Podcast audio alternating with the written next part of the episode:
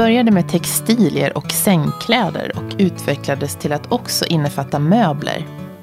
Jag upptäckte Magniberg under Stockholm Design Week där de tillsammans med Bukowskis skapat en fantastisk utställning där deras inredning och textilier blandats med antikviteter och konst på ett helt nytt sätt. Med en bakgrund inom mode, floristyrket, grafisk formgivning startade de sitt företag för några år sedan. Och sedan den här intervjun spelades in har det hänt mycket. Det välkända danska textilföretaget Kvadrat har gått in som delägare i företaget. Välkommen till Inredningspodden, Bengt Tornefors, som driver företaget eller varumärket Magneberg tillsammans med Nina Norgren. Hej Johanna. Hej. Jag eh, sa ju det till dig här innan. Att eh, ni hade ju en utställning som ni kurerade tillsammans med Bukowskis i, i samband med designveckan. Och jag måste väl erkänna att jag rullade in där lite sådär hastigt och eh, hade spelat in med Lars Nilsson och så kom jag in där och möter er och ser den här utställningen som ni har gjort. Där era textilier, era möbler är blandat med antikviteter och konst på ett himla coolt sätt. Så jag blev nästan lite golvad faktiskt. Det var sådär, wow. Tack det är lite udda. Tack för så fina ord. Ja, men det, det måste jag verkligen säga. Men för de som inte känner till Magneberg, hur, hur brukar ni beskriva varumärket när någon frågar? Vad gör ni? Ja, först och främst så tror jag vi har som ambition att, att inspirera ja, marknaden inom, inom hemtextil. Då, främ, först och främst och, och inredning. Att kanske äh, se se Scandinavian Living ur ett, ett annat perspektiv med nya ögon. Jag tror först och främst att det är där ja, Moneyberg är sprunget ur. Du har ju jobbat nio år på Acne Studios. Sen har du ju haft ett, måste ju ha varit urcoolt jobb att jobba med Saint Laurent. Ja, det var ganska kul. Ja. Spännande också. Det var ju en hel del eh, ska säga, en hel del karaktärer man, man har träffat genom, under de åren. Eller genom alla år skulle jag säga. Genom, genom ja, att arbeta med mode. Vilket jag gör fortfarande också. Och sen har du jobbat med, jag har ju klätt mig idag dagen till din ära då. Jag har ju både Adidas skor och Ganni klänning. För du har jobbat på Ganni också i Danmark. Ja, eller efter Acne så jag slutade liksom en, en, en dag ja, det var väl inte bara ett abrupt eh, beslut utan det var någonting jag hade tänkt igenom att antingen är jag här resten av livet eller, eller så, så ser jag vad, vad liksom ens vingar tar en. Och eh, påbörjade egentligen den dagen idén om vad Magneberg skulle, skulle bli. Under den resan så stötte jag på eh, ett, ett erbjudande om att börja jobba med eh, Saint och eh, jag var tvungen att pausa det projektet. Och, men eh, jag gjorde det i form av, av eh, konsult. För att som konsult kan man också välja att när du själv vill kliva av. Eh, det var också ett sätt för oss att bygga upp finansiell eh, stadga för, för vad vi ville göra med Magneberg. Sen så har det bara rullat på. Eh, det känns som att det är kanske en, ett nytt sätt för, för modeföretag att jobba, att ibland ta in eh, extern energi. Även om det inte ser ut så uh, utåt sett.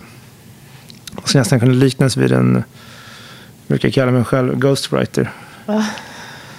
kanske stora ord men, men ja, så ser jag på det. Och sen så fick ni nog av att konsulta, eller du fick nog, och så satsar ni fullt ut. Men jag tänker, vi pratade om det innan också, att våga gå. Då hade, du har bakgrund inom mode, Nina har bakgrund som grafisk eh, formgivare och, och florist. Hur tas man emot inom inredningsvärlden när man inte alls har en bakgrund inom den? Jag skulle nog vilja säga att det både varit svårare och lättare skulle jag säga att folk inom inredningsvärlden är mycket trevligare än vad de är inom mode.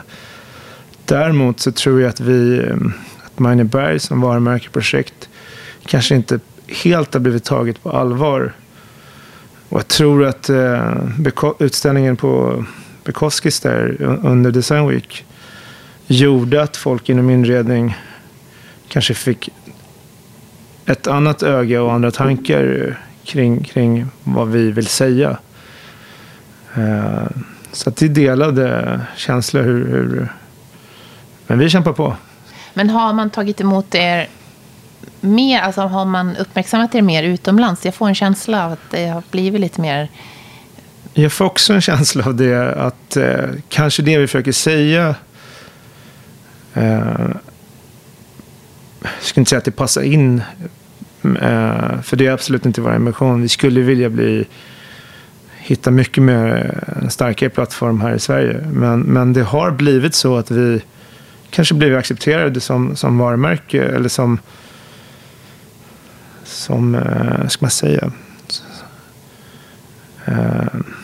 inte just varumärke, men som fenomen också. Liksom, att så här, jag tror att det är fler än vad vi tror som, som känner till oss inom en sfär som kanske inte är eh, just riktad till konsumenter direkt. Utan, ja, det låter lite flummigt att säga så, men, men uh, det hoppas jag vi kan ändra på. Mm, är det någonting som ni kommer att, alltså, att nå kunderna? Ja, men det kommer vi uh, förstärka. Den, den sidan av, av uh, av bolaget eller varumärket tror jag vi ska bli ännu starkare på. Eh, det visste vi redan från början att vi, vi är ju drivna ur ett estetisk agenda, skulle jag säga. Men vi gör produkter, så självklart vill vi sälja produkter. Hur, hur är er stil? Får ni den frågan ofta? Vad, hur ser er stil ut? Eller vill du jag skulle säga att den är ganska vi, vi försöker ganska tydligt visa upp ett maner genom eh, vår, med, med mycket bilder.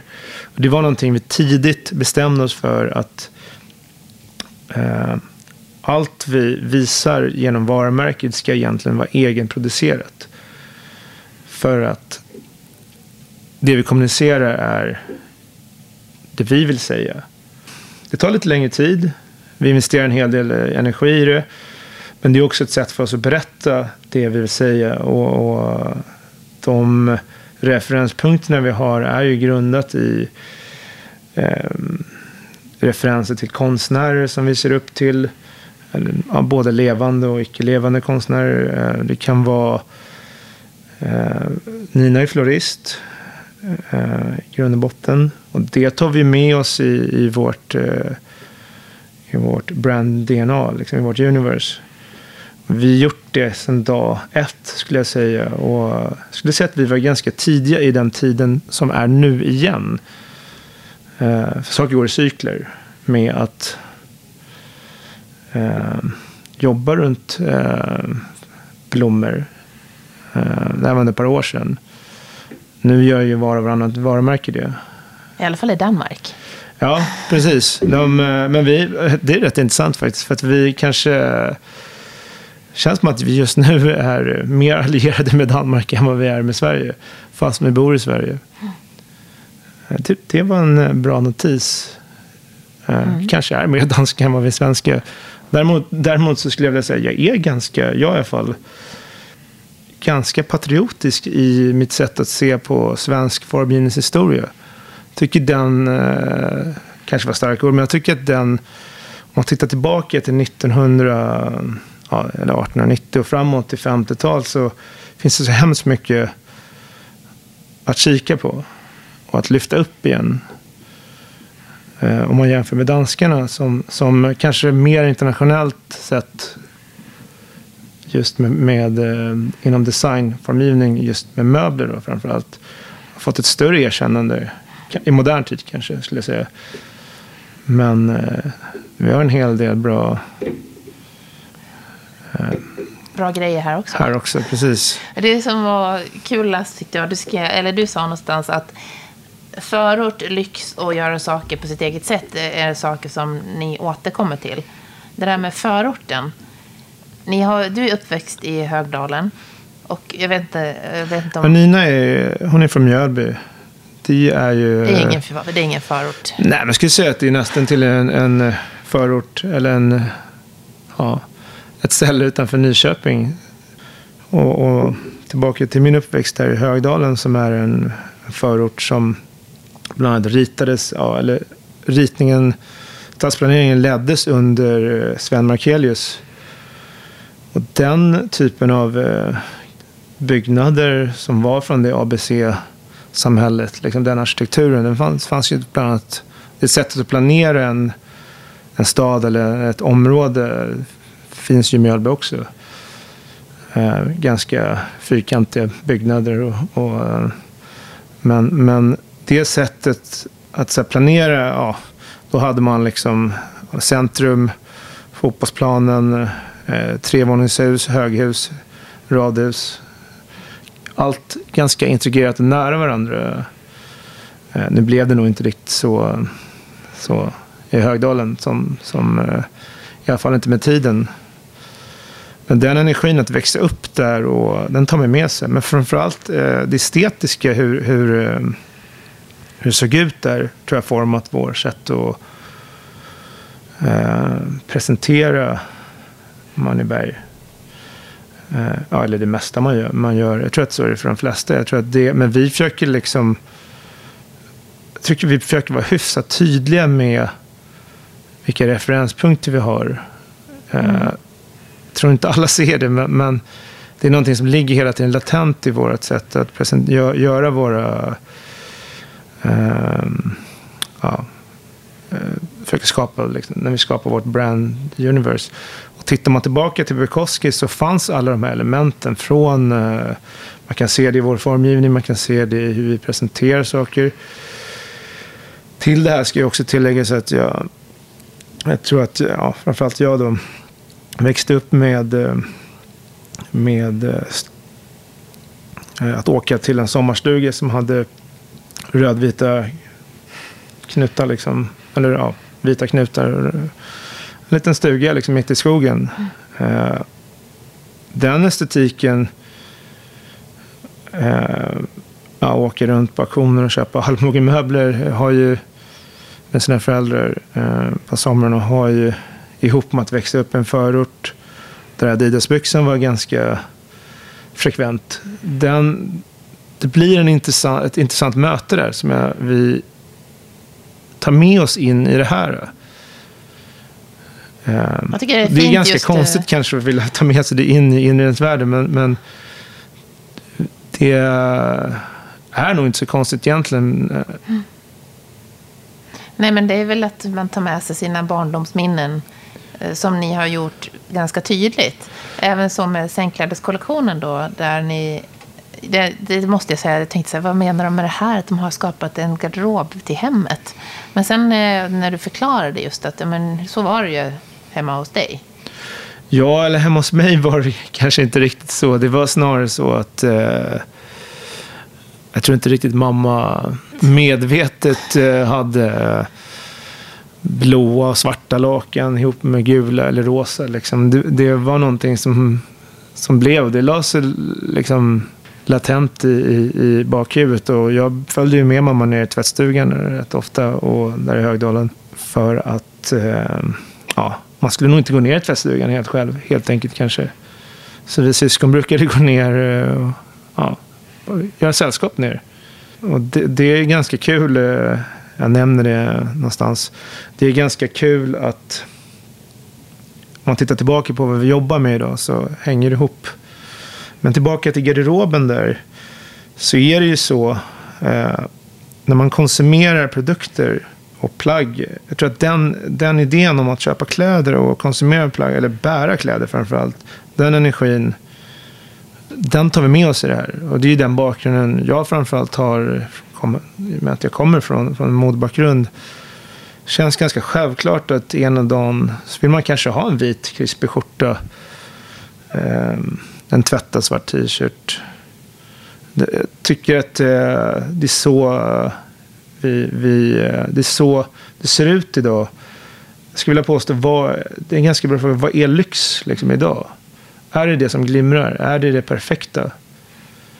Jag tror att med, med samtiden så, om man tittar på hur det ser ut med, med den västerländska världen vi lever i alla fall, så är det inte riktigt så det ser ut. Att, att uh, allt måste glimra liksom.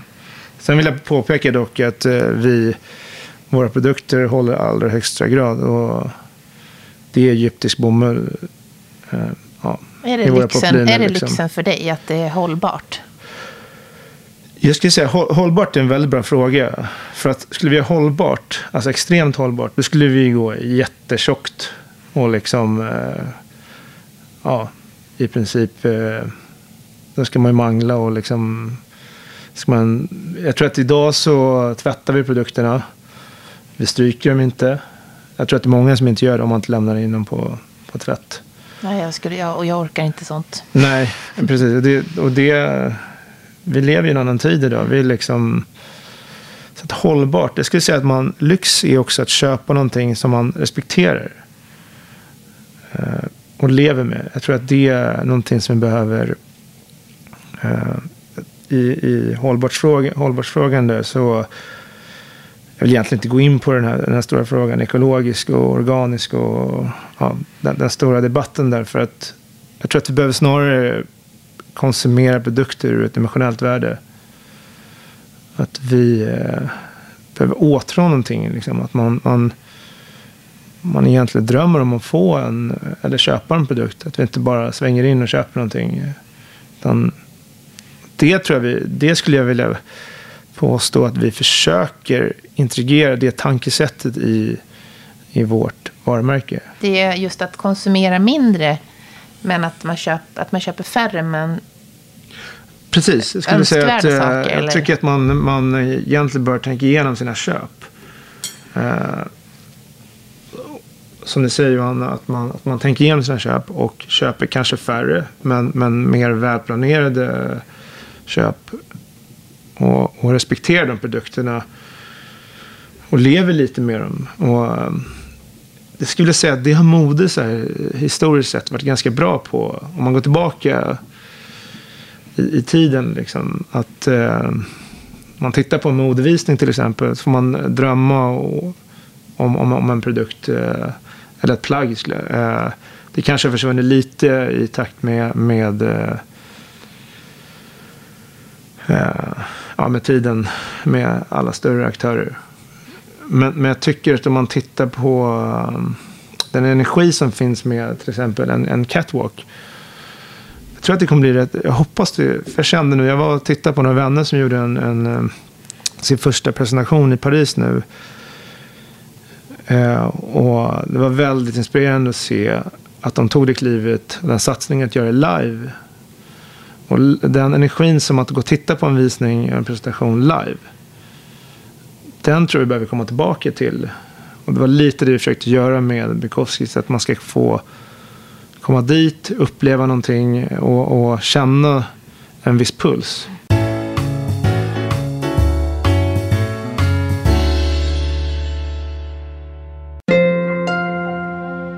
På inredningspodden.com finns alla avsnitt samlade för olika sätt att lyssna. Till exempel Spotify, iTunes eller Acast. Och där kan du också lämna din mejladress för att få nyhetsbrev. Du vet väl att jag också finns på Instagram under ett inrednings podden och på Facebook at inredningspodd. Och där kan du som vanligt skicka meddelanden och önska gäster som du skulle vilja lyssna på eller se korta filmer från varje avsnitt. Och för samarbeten och sponsring mejla till info.joelhome.se. Självklart ligger det mycket jobb bakom att driva en podd på egen hand. Förra våren började jag med att ansöka hos PRV för varumärkesskydd för Inredningspodden. Och i oktober sände jag första avsnittet. Och jag är jättetacksam för att just du lyssnar och för att ni är många som tycker om att lyssna på just den här podden.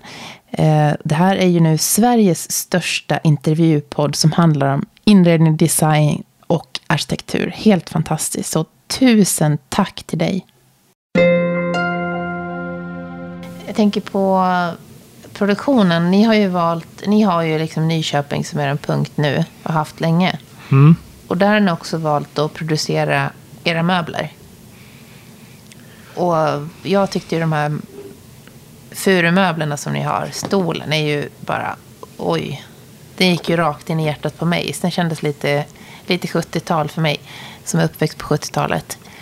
Men eh, hur, det är ju också ett val ni har gjort, att lokalproducera hos en 84-årig snickare. Ja, det, det, finns en, eh, jag ska, vi kan dra det lite från början, just det du säger med 70-tal, det är ju rätt intressant för att titta, våra möbler är nog ännu mer sprungna ur, eh, ett, eh, ur svensk allmoge skulle jag säga. Där mycket var, många möbler var tillverkade ur av furu framför allt. Just för att vi har haft mycket furu i Sverige. Men eh, också för att, ska jag säga, det är ett träslag som, som känns ganska demokratiskt. Just för att eh, man behöver inte vara så rädd om det. Man kan slita lite på det, man kan använda det. Och det tänket har vi med de flesta produkter vi gör. Även med, med sängkläderna. Så att eh, hela det tänket är liksom associerat ihop med varandra. Men det betyder inte att, inte att vi inte ser att det ska vara välgjort. För enkelt behöver ibland också vara välgjort. Ju enklare desto svårare skulle jag säga ibland. Eh, och tillbaka till, eh, till Nyköping och eh, varför vi hamnade hos Åke. Det är egentligen för att ett av de bättre snickerierna i Sverige råkar ligga 20 minuter från där vi bor.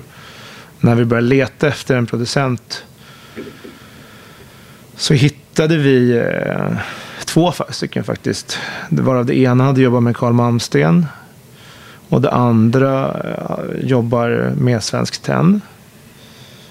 Eh, och det, jag skulle säga att de till 99 procent eh, eh, det här snickeriet och jobbar med Svensk Tenn.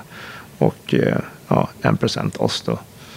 Så att vi tillför kanske lite, eh, lite ny energi där, där i på snickeriet. Vad sa Åke när han fick se era prototyper först? Ja, när vi kom dit, precis, vi hade ju prototyper, som vi hade egengjorda prototyper som vi själva, jag och min syster, hade lackat och betsat och liksom för att hitta toner på färger.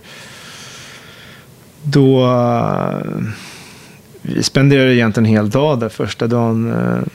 Där vi försökte presentera vår, vår, ja, men varumärket i sig, vad vår ambition var. Och, och det slutade med att vi satt och lyssnade på historier hela dagen hos Åke. Så att, eh, Åke har en hel del eh, att berätta om, om inrednings... Eh, svensk, eller svensk formgivningshistoria runt Svenskt och framförallt Josef Frank. Jag tror att han påstår sig själv kunna Josef Franks möbler mer än Josef Frank. Oj. Det är ganska stora ord från, från, från, men jag tror att han nästan till har belägg för det. Han behöver nog inte kika på ritningarna. Nej, coolt. Oh. Så att där, eh, det kändes rätt i magen från den dagen. Eh, att bara få sitta och lyssna på, på, på historier kring, kring hantverk egentligen ja, kändes helt enkelt hur, rätt. Men hur är det med textilier då? För där tillverkar mm. ni inte i Sverige. Ja, vi gör det i Sverige också. Aha. Syr en del i Sverige, men vi väver inte i Sverige. Men först och främst så tillverkar vi i Portugal. Av den enkla anledningen att eh, det är ett av de hemtextilländer som, som jag anser vara ett av de främsta. Så av den anledningen så tillverkar vi i Portugal och väver där också. Eh, så att eh, återigen, det, vi vill ha närhet till, till, eh, till vilka vi jobbar med. Det tog lite tid att man åkte ner första gången, svänga över från, jag har varit mycket i Portugal tidigare genom, ja, av andra intressen just genom mode. Andra produktions, ja, fabriker och så vidare när vi kom ner till Portugal så var det ju liksom ta sig in på väverier och eh, sömnar inom hemtextil. Det var ju något helt annat än, än att göra en kollektion inom kläder. Det fick jag erfara ganska fort. Det var lite andra minimum. Jaha.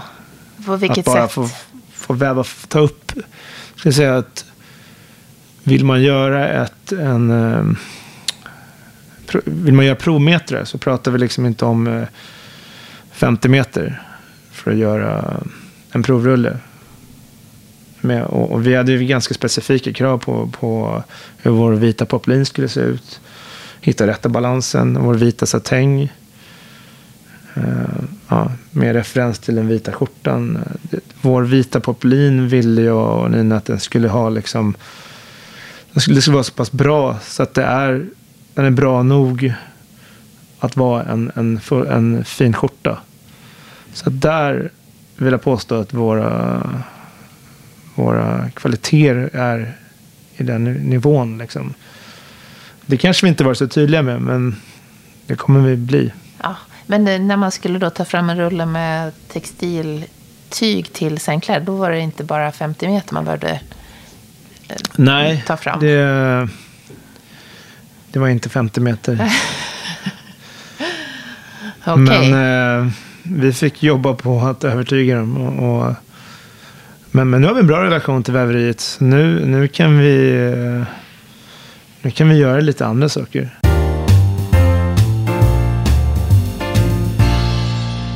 Hur ser en skapande process ut egentligen? Hur, när känner ni att nu är det dags att ta fram något nytt? Det fina med inredning är att det rör sig mycket saktare än, eller långsammare eh, bättre ord, än, än mode. Det uppskattar vi. Så det, det, det, finns mycket vi vill göra, men, men man måste liksom eh, ja, göra det allt eftersom.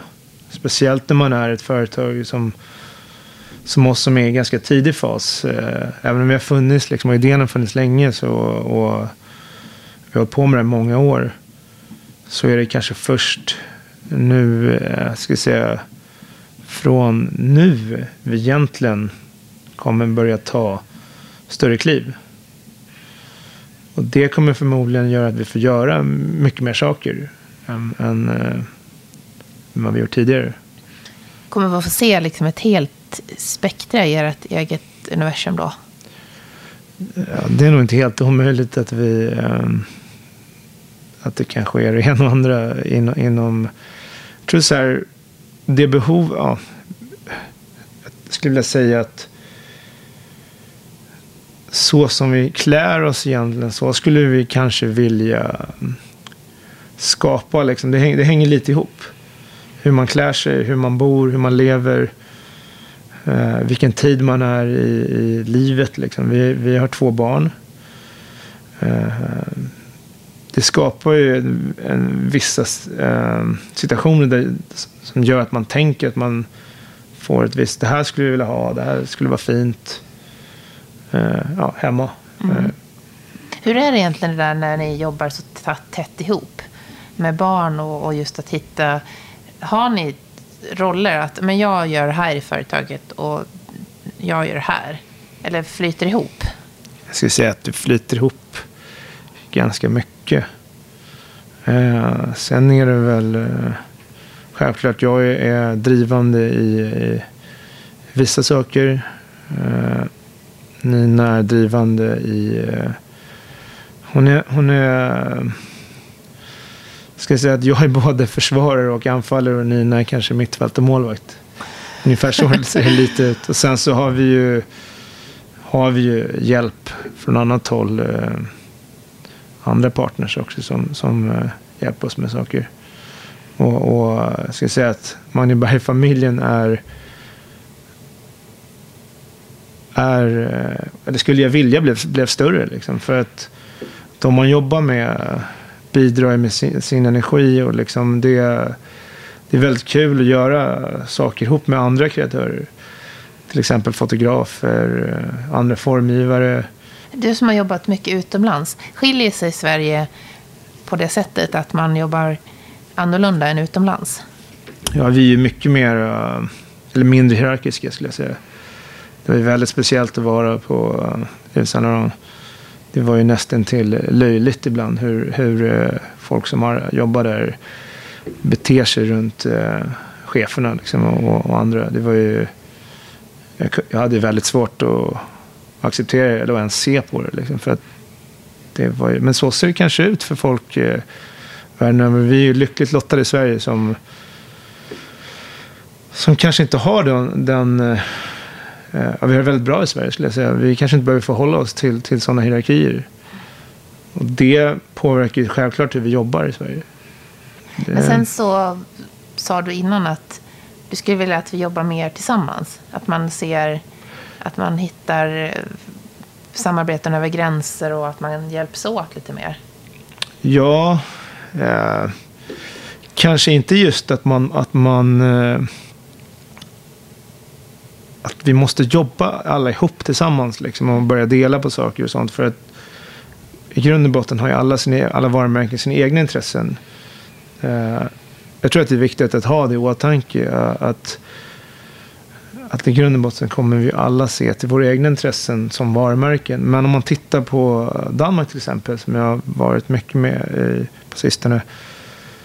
Så de har en bra energi just nu där, där konst, mode, inredning och eh, mat eh, och allt det här flyter ihop. Liksom. Även fast de är konkurrenter. De har liksom skapat en viss energi som gör att folk vill åka till Danmark.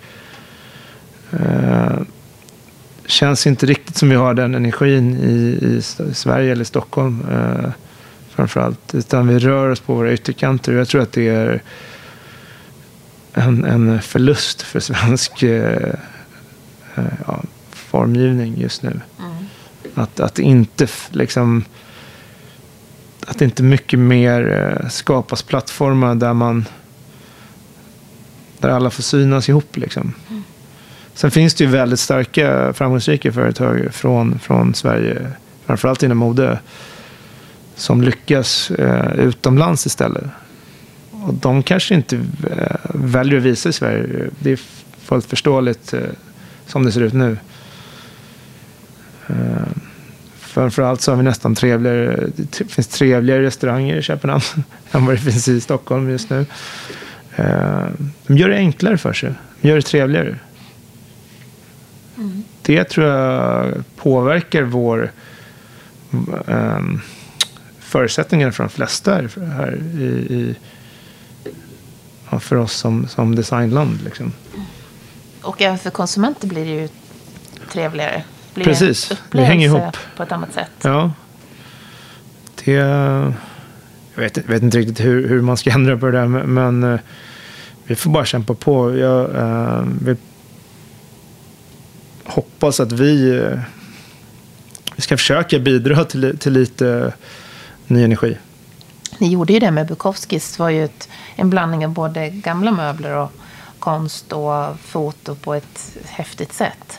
Mm, det var nytt och gammalt. Där, där två konstnärer och fotografer, Josefin Seifert och eh, Kasper Seisen, deras eh, fotografi som vi gjort tillsammans då i, var, i i, i form av Magneberg som varumärke då, där de har gjort tolkningar av, våra, av vårt, eh, vårt DNA liksom, någonstans. Men de har fått eh, ja, friheter att liksom göra egentligen som de vill.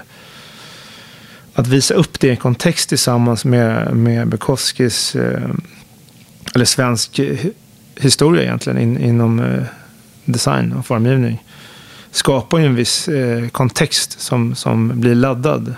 För, och, och det ger en, en viss energi runt våra produkter som, som eh, är intressant. Eh, vill jag påstå i alla fall eh, att det är.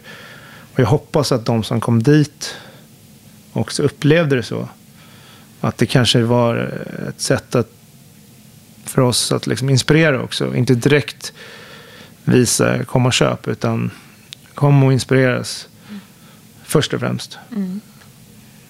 Är det så ni inreder hemma också hos er? Har ni, blandar ni gammalt och nytt?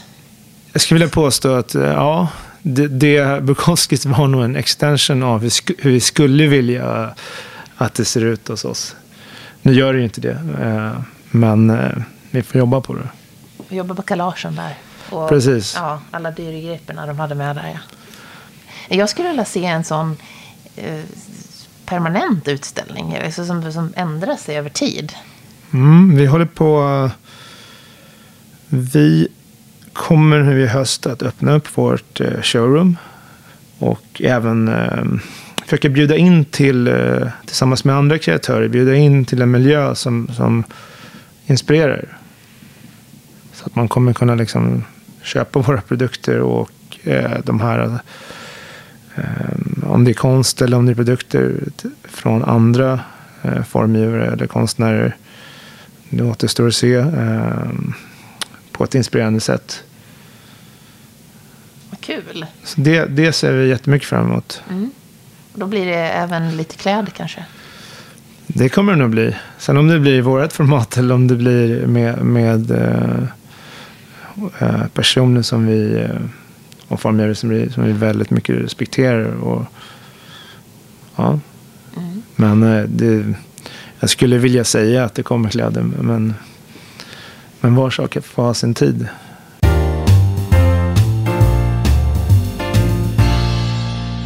Har ni någon egen fritid? Ni har, lever med ert varumärke. Hinner, hinner du med något annat? Ja, jag tycker vi, vi väl, jag och Nina är väldigt bra på, på att kliva ur bubblan. Eh, ja, den, ska man säga, vi bor ju i Nyköping. Vi eh, spelar lite fotboll i ett korplag, gör jag bland annat där är det ingen som eh, ens eh, undrar vad den andra gör. Det är en jätteskön... Eh, jag har spelat i det samma lag i, sedan 2008. Tror kanske nu börjar vi förstå varandra i laget, vad, vad andra jobbar med. Så att det är ju... Om man, om man jämför det med Stockholm så är det första folk frågar, vad jobbar du med? Det, det gör man inte det, i det laget. Utan så att, det är ingenting som är bestämt eller sagt. Det är bara, bara varelsen sedan dag ett. Det är liksom... Sen så... Ja, har man barn så, så faller det sig naturligt att man... Eh, de, de tar vår tid. De tar tid. all tid, ja. nästan. Ja, men de inspirerar också. Så att de får oss att kanske göra, ta rätt beslut för familjen. Mm. Så, att, eh, så ja. basen kommer fortfarande vara Nyköping för er? Eh, jag skulle vilja säga ja, men man vet aldrig. Men det... Eh, Nyköping är en timme närmare Europa än Stockholm. Mm. Men vi öppnar ju också ett showroom i Stockholm så att vi kommer behöva vara här mycket mer. Och det känns ganska kul faktiskt.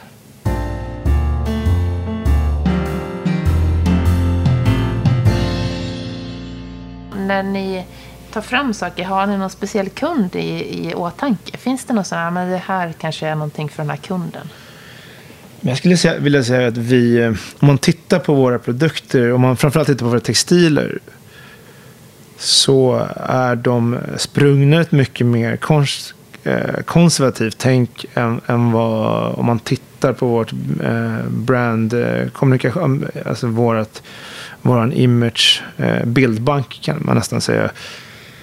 Och det Grunden sig att jag egentligen, och Nina också egentligen, gillar välgjorda produkter, rent ut sagt. Eh, och det... Om man, om man ser sig omkring bland, bland våra vänner till exempel, ett par år tillbaka, så som många jobbar inom mode, mode fram, kanske bör tillägga, så, så är, är man ganska kräsen runt textil. Och det var någonting som vi ville implementera i, i liksom, eh, alltså det tänket från consumer-tänket. Från eh, att köpa liksom, ja, jag gillar tailoring, bra tailoring till exempel. Det tänket ville vi dra, ta med oss in i, i inredningsvärlden.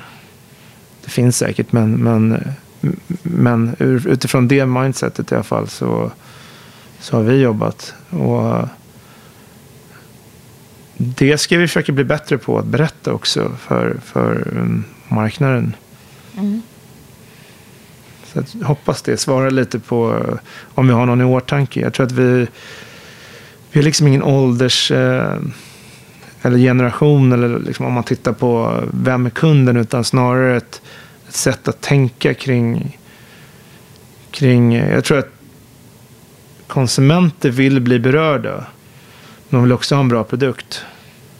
Så frågan är, ehm, vad är en bra produkt? Är det bara att den är bra i sig som fysisk produkt? Eller är det att den är emotionellt paketerad också och presenterad? Vi lever ju ändå i ett, en, ett visst typ av eh, samhälle där vi har råd att ta oss tid att bli berörda. Jag tror att det är eh, ändå rätt viktigt att, att man liksom får köpa en produkt att samtidigt bli berörd. De försöker vi tala till. Eh, sen ska produkten, när man tar upp den och använder den, vara där också. Men du, när ni, när ni började sälja era produkter och möbler, blev ni förvånade över vem det var som köpte? Blev det någon annan än den ni hade tänkt? Just när det gäller möblerna så är jag faktiskt väldigt förvånad över, över vilka som, som jag har sålt till faktiskt. Jaha. Vi har inte varit jättebra på att sälja våra möbler.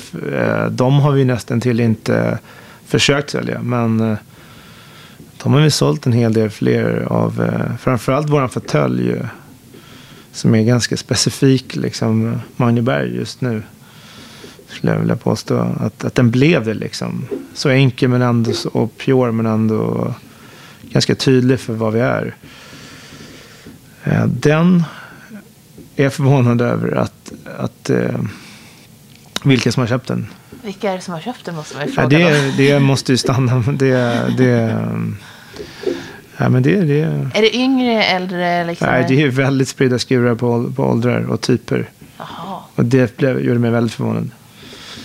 Men tillbaka till sängkläderna så eh, det är svårt att veta exakt vilka, vilka eh, som till, om man tittar på USA som marknad eh, där vi har sålt genom Barnis, så tror jag att det är en helt annan marknad. Vi var över och, och gjorde en presentation hos dem. Och man är där i New York så, så får man erfara att det är en helt annan värld och en helt annat sätt att, konsumera och tänka kring produkter än vad vi kommer från i Sverige. Hur, hur tänker de? De tänker ju, de behövde det ena. Vi, vi har ju customiserat storlekar för dem. Eh, ja, så exklusivt för, för den amerikanska marknaden och just för Barnes då. När, eh, ja, när, när vi signade med dem.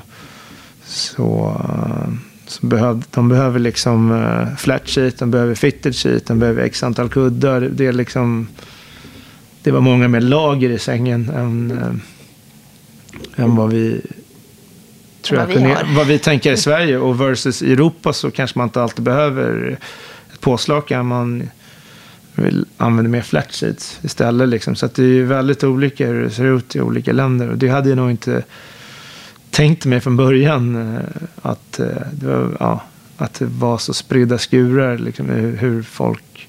Hur folk sover. Ja, hur, exakt. Och just eh, hur folk sover. Och, eller, sängen i sig och sovrummet är ju... Mm, det skulle jag vilja återgå till. Det är ju ett ganska laddat liksom, ämne inom inredning. Och om man tittar på senare år så känns det som att väldigt ofta så skrivs det om sängkläder och sovrummet nu genom, genom eh, många inredningstidningar nu. Framförallt här i Sverige skulle jag säga.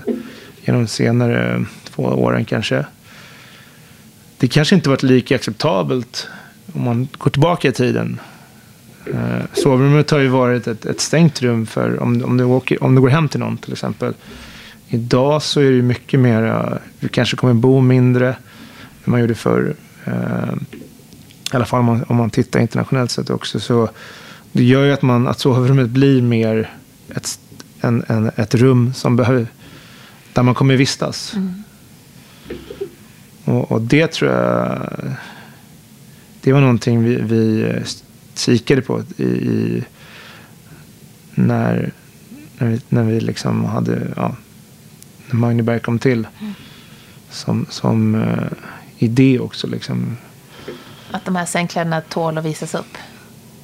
Ja, det är Det lite som med kläder liksom. Mm. Det är som en, en, eh, som en garderob som vi försöker kommunicera också. Att så här, det är egentligen lite det vi försöker visa. Att, att man kan eh, blanda textiler liksom, i olika texturer. Precis som man gör med, med kläder. Att en vit poplin kan vara fint med en, eh, en vit satäng eller en, en, en sidenkudde också. Och en tvättad jersey. Liksom. De, de texturerna ihop i alla i vitt blir väldigt fint ihop eh, ja, i en säng. Tänker ni så att man ska kunna blanda allting av era sängkläder? Att det ska inte vara så att de här måste gå med dem, utan allt egentligen passar ihop? I vårt fall skulle jag vilja säga att de flesta passar ihop. För så som jag har valt våra färger och, och, och jag skulle säga att vitt är, är alltid en bra bas. Eh, Man har egentligen glömt bort vitt som färg egentligen genom år. Eller, ja, om man tittar på marknaden så kanske inte vitt är, har varit på senaste tiden en av de, de, de tydligaste trenderna. Men eh, vi, vi står för att vi gillar vitt att, som bas. Liksom. Det är väldigt fint ihop med tvättad svart till exempel. Och, och vitt och svart går fint ihop. Eh, Jag måste bara fråga svarta sängkläder. Jag har nog aldrig haft det själv faktiskt. vet du vad? Man sover väldigt bra i, i mörka svarta sängkläder. Det finns något fint i att, eh, det tror jag vi försöker kommunicera också, att, eh, jag har sagt det tidigare, att man vissa dagar, jag tror att det är som, som när du klär dig, vissa dagar vill du ha svart på dig. Ungefär så känns det i att sova i svarta kläder, sängkläder. Jag sitter, sitter ju här i svarta kläder, både du och jag idag. Ja, exakt. Och vissa dagar vill du klä dig ljusare. Eller ha en vit skjorta. Ungefär så eh, känns det skulle jag vilja påstå. Sen så är det ju, vissa föredrar svart, vissa föredrar vitt. Men ser man tillbaka historiskt sett så är svarta sängkläder kanske något nytt i Sverige, men, men, men eh, ja, kikar man i gamla Casa Vogue och, Architecture Digest så, så, så fanns det. Det var stort då Ja, stort också. kanske det inte var, men, men eh, det var lyxigt i alla fall och fint. Ja, jag, ska, jag ska testa tror jag. Ska våga. Däremot så- sagt så och, um, tvättade svarta sängkläder har ju ändå funnits eh, på marknaden ett tag. Eh, eller, har kommit med, med tiden. Så att, eh, och det ihop med, med vitt är väldigt fint. Eh, jag vill påstå en annan sak också just när det gäller färg. När vi började göra en viss typ av rosa så kikar man idag tre och ett halvt år senare, ungefär tre år senare, så är bubbelgumsrosa överallt. Ja, Så att, att vara liten spelare och liksom eh, med stora ambitioner. Eh, ja, det finns något fint i att ha en röst också. För det visar att, att vi påverkar marknaden. Jag är ganska säker på att, att, eh, att det inte är en slump eh, att marknaden följer bubbelgumsrosa nej. De har inte kommit på era spets, rosa spetskuddar än riktigt. Nej, den är nog svårare att, att, att nypa. Men, men jag tror att eh, sättet att se på, att, att, att vira om lite i grytan gör att folk kanske hittar sin take på och, och gör det på. Så att ibland eh, måste man också insp- våga inspirera.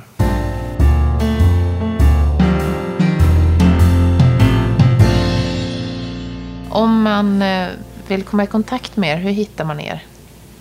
Jag tror att man... Eh, jag tänker framförallt om, eh, om man kikar på hur det ser ut idag, om man ska gå in på vår hemsida eller kika på sociala medier. Ja, Så självklart existerar vi. Det är ju det är ett bra sätt att visa upp sin, sin eh, en del av sitt DNA. Jag tror att jag skulle vilja att vi blev ännu mer fysiska i, i eh, vi har en fysisk plattform. Det är väl det vi strävar mot. Att kunna bjuda in till en fys- ett fysiskt möte också. eh, Där folk får komma eh, ta del av vårt varumärke fysiskt. Nu kommunicerar vi mycket med, eller de flesta varumärkena kommunicerar eh, med eh, sociala medier. Där det blir en, ett sätt att... Det skulle säga att det blir som en förlängning av, eh, av din hemsida egentligen idag. Jag tror att man måste hitta en, en balans mellan dem de komponenterna. Mm. Både Hur- fysisk och, och eh, digital. Hur gör ni med marknadsföring? Känner ni att har ni hittat en bas där ni når er publik? Jag tror att man... Det kommer hända saker. Ja, jag skulle vilja att folk... Eh, det också, det finns nu, ja, man måste inte alltid placera det framför någons ögon alltid heller. Utan folk måste med tiden... Jag kommer lite från den skolan tror jag. Vilket är en för och nackdel. Jag tror att eh, den generationen som jag och Nina kommer ifrån. Det tog mig, eh, tog mig lite längre tid att ta mig in inom eh, branschen. Liksom, eller inom mode. Jag, jag, jag har kämpat mig till att få en plats inom mode. Idag så eh, kan du göra det genom sociala medier. Jag säger inte att det är fel.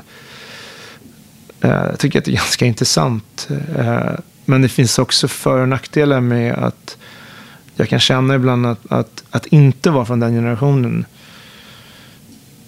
gör att vi eh, har också ett försprång. Ett sista liksom. Vi, jag skulle säga att vi är den åldern jag och Nina är liksom sista ut innan de som kommer efter.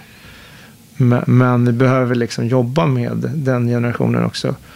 För att eh, även de vi vill nå är ju, har liksom ingen ålder.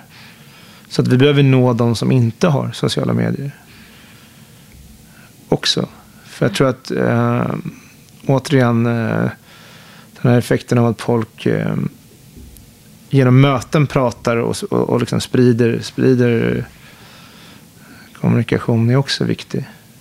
Och det kanske man gör genom fysi- en fysisk plattform. Därigenom var eh, Bukowskis eh, utställningen jättebra. Och jag, vår ambition är att göra något liknande. Vi kanske inte ska göra det i Sverige den här gången. Utan kanske sikta högre och göra det på en plats som är mycket mer laddad internationellt. För, just för, om man tittar på inredning. Så här, var ska man göra det? Ska man göra eh, modescenen? Ska man göra inredningsscenen? Vad, där står vi och tittar lite på hur vi ska aktivera oss. Att, liksom, att skapa energi fysiskt. Och det egentligen leder till eh, eh, digitala sammanhang. Så där ligger vår plan igen, rent marknadsföringsmässigt. spännande. Så vi ska vi ses Så nu, vet- om... nu vet alla. Nu vet alla det. Ska vi ses om ett halvår och så får vi se vad som har hänt? Ja, det. Eller ska vi ta ett Ska år? se, ja, kanske, kanske ett halvår, ett år. Men jag tror att om ett år hoppas jag att vi har effekt av den, eh, av den satsningen. Ja, då, då ses vi i era lokaler fysiskt. Mm. Du, om, I den här podden får man ju önska en gäst som man skulle vilja lyssna på. Helst levande. Är det någon sådär som du och Nina har tänkt att om den där personen är ganska intressant? Jag har ju länge försökt eh, få med de få eh, tentakler man har där ute med, med media i, i Sverige att tycka att de ska träffa Åke. Som egentligen har en hel del att säga om, om svensk eh, hantverkshistoria och just kring Josef Frank. Han har ju eh, byggt en del eh, förlorarskåp genom tiden. Så det vore ju trevligt om någon eh, ville ta tag i den möjligheten. Åke är ju ett levande orakel. Så att eh, jag sträcker ut eh, handen mot Åke. Det är, jag har haft en gäst, Åke Axelsson, som är äldre än Åke, som har varit med tidigare. Ja, Så jag gillar Åke. men eh, den Åke Axelsson, du, Åke Axelsson du nämner, han är väl också formgivare? Ja, och stolsmästare. Så det, Precis. det, det blir kul med ett nytt avsnitt med Åke. precis. Hur, hur gammal är Åke Axelsson? Han har väl fyllt 87 eller 88 tror jag. Oj, Så han slår din Åke. Imponerande. Men eh, ja, det är inte min Åke. Det är, han, han, eh, han är en fin... Eh, han har många historier att berätta. Det skulle vara spännande att för andra få höra dem, känner jag. Kul. Det låter jätteintressant. Tusen tack för att du kom hit. Tack så mycket.